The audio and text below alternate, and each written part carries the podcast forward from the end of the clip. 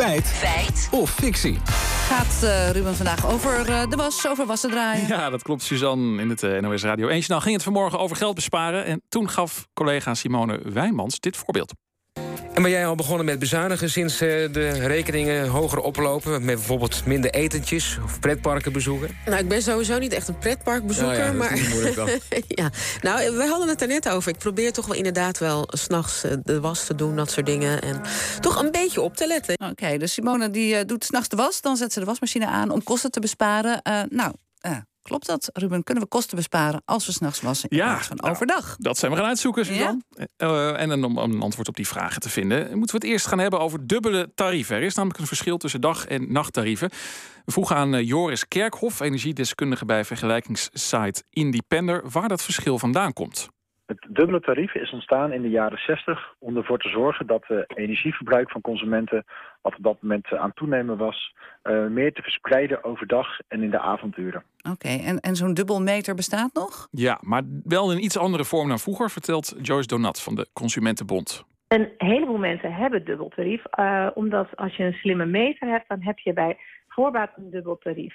Uh, alleen als je een gewone meter hebt, dan is, kan het zijn dat je een enkel tarief uh, betaalt. Dus dan is het goed om even te kijken wat betaal je en wanneer gebruik je het meeste stroom. Oké, okay, hoeveel, hoeveel, mensen hebben dan nog, nog, nog zo'n dubbelmeter thuis? Ja, dat weet uh, Joris Kerkhoff van Independer.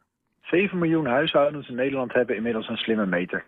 En de netbeheerders komen die andere 1 miljoen voor het eind van het jaar nog uh, tegemoet om een nieuwe slimme meter te laten plaatsen. En dan komen we in de buurt van de hamvraag. Want is het inderdaad goedkoper als we s'nachts wassen in plaats van overdag? Ja, we horen nogmaals Joris Kerkhoff.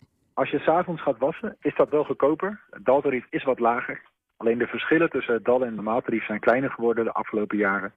Wil je echt een flinke besparing realiseren, dan moet je 80% van je verbruik in de avond en in het weekend gaan doen. En dan levert dat eigenlijk per maand 3,40 euro op. Dus dat is een forse aanpassing van je leefsituatie voor een 3,40 euro per maand. Ja, okay, okay, uh, ja, ja, precies dat, ja. Uh, mocht je je dan afvragen of het s'nachts ook uh, duurzamer is om je was te draaien dan overdag... dan moet je even meeluisteren naar Martien Visser... lector energietransitie aan de Hanse Hogeschool Groningen. Over het algemeen is het niet duurzamer om s'nachts uh, te wassen. Want uh, wij produceren heel veel energie met zonne-energie tegenwoordig in Nederland. En ja, die, die schijnt s'nachts niet. De enige uitzondering is als het heel hard waait s'nachts. Dan is, kan het duurzamer zijn om s'nachts te wassen. Maar verder kun je het beste tegenwoordig de was doen... smiddags zeg maar tussen 11 en 3. En zeker in de zomer. Oké, ja, duurzamer overdag dus. Allemaal prima. Maar we hebben het nu gewoon over het geld, over de pegels. Dus uh, laten we het uh, officieel maken. Wassen in de nacht is goedkoper. Ja. Is dat feit of fictie? Nou, ja, je kan er 3,40 euro mee besparen. Dus per maand. Je hele leven omgooien. Ja. dus was, het is, het is goedkoper in de nacht. Het is wel een feit. Maar ja, goed. Ja, is het het waard? Dat is de grote vraag. Nou ja, straks zul je nog blij zijn met 3,40 euro. Zo is misschien ook nou met de inflatie. Weet ja, exact.